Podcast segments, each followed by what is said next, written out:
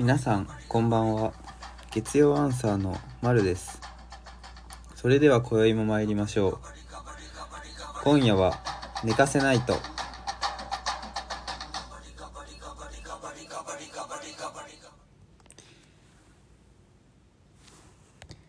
すいません、オープニング間違えちゃいました。それでは仕切り直していきましょう。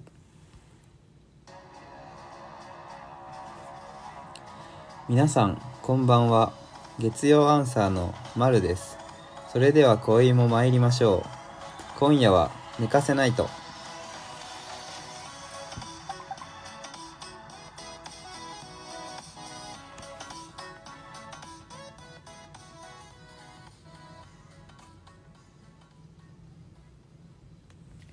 皆さんこんばんは。このラジオは月曜アンサーまるがあなたのじゅうにふんかんをお借りする、そんなひとつまみのラジオとなっております。と月曜アンサーはもともとブスカンだったんですけど、諸事情により、えー、丸に交代しました。よろしくお願いします。ということで今日はマンデーマイナースポーツのカバディの紹介します。ということで皆さんカバディを知っていますか？最近少しずつ有名になってきたので知ってる人ももしかしたらいるかもしれません。 YouTube とかでも結構動画は上がってるので見たことある人もいるかもしれません。今日はそんなカバディについてルール解説、あとはカバディの歴史、現在のカバディ事情についてお伝えしていきたいなと思います。これであなたもカバディツー。というわけでまずはルールを説明します。カバディは主に屋内で行われることが多く、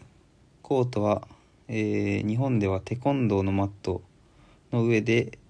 やることが多いそうです。で、大きさとしては男子は縦じゅうさん、横じゅうメートル、女子は縦じゅうに、横はちメートルとなっていて、中央にミッドラインと呼ばれるサッカーでいうハーフラインが引かれていて、それぞれのチームの陣地に分かれてます。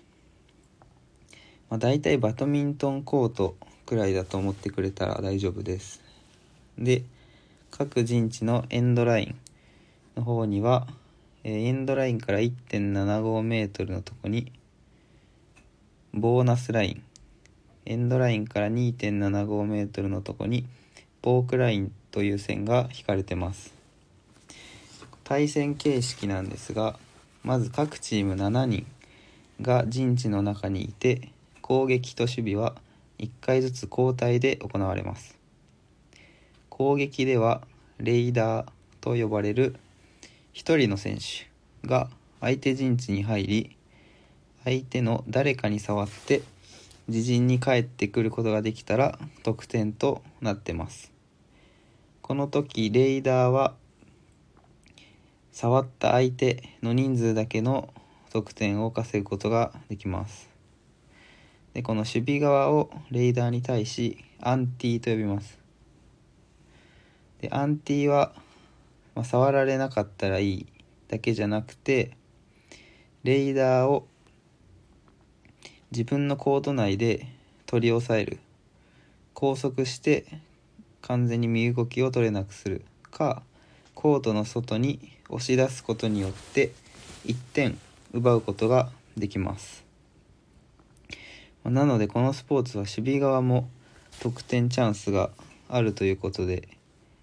そういう点も面白いポイントとなっております。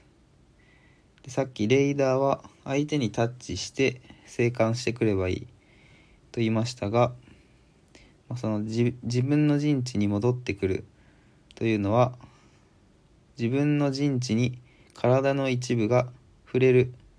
これで大丈夫なので、アンティにこう取り押さえられながら這いつくばっても自分のコートの床にタッチすればそこで得点がもらえます。またレイダーは相手に触らなくても、さっき言いましたエンドラインから いってんななごメートルのボーダーラインを越えて戻ってくることができたらいってん奪うことができます。わかりましたか？だいちょっと大雑把な説明だったんですけど、でこの触られた方のアンティはえー、っと一時退場しなければならず、次の攻撃では触られたアンティが減るので、例えばレイダーがふたり触って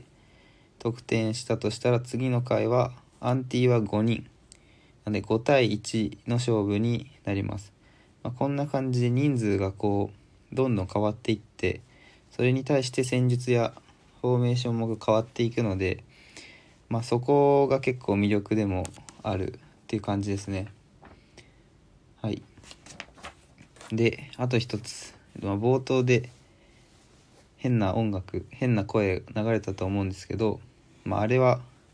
このスポーツのルールでして、レイダーはずっとカバーでいて言い続けなきゃならないんですね。で、息継ぎはしてもいいんですけど、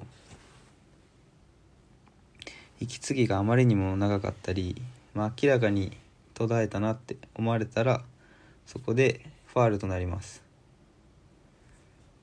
これね、めっちゃ馬鹿げたルールだと思うんですけど、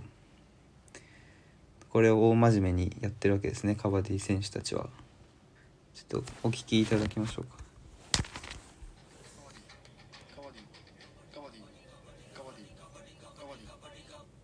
こんな感じで、まあ小さい声でもいいんで、カバディカバディってずっと言い続けないとファウルになっちゃうっていうスポーツです。さあ、こんな感じでざっと説明しましたが、なんとなくイメージはつきましたでしょうか。まあ結構室内でやって、狭いコートでボールも使わないっていう、かなり地味に聞こえるかと思うんですけど、 YouTube で見るとめっちゃかっこよくて、まあ、屈強な男が華麗に何人もアンティーをかわしたり、まあ、アンティーは逆に激タックルでこうレイダーぶっ飛ばしたり、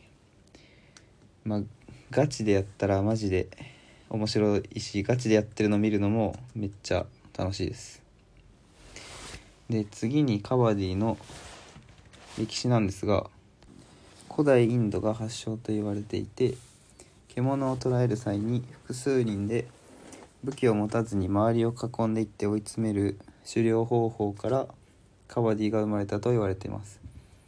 カバディ実はインドの国技であって、南アジアでは非常に人気のあるスポーツです。スポーツ競技人口ランキングというサイトによりますと、なんと世界のカバディ人口は約せんまんにんとなっていて、野球よりも競技人口が多いそうです。まあ、なので世界ではカバディの方が野球よりもメジャーなスポーツなのかもしれません。そのうちインド人がすうひゃくまんにんで、その周辺国も合わせると、まあ、ほとんどを占めていて、それに対し日本の競技人口は約ごせんにんですね。これカーリングの人口がさんぜんにん、約さんぜんにんなので、それをどう思われるかは分かりませんけど、カーリングよりもでもマイナーなので何とも言えないですね。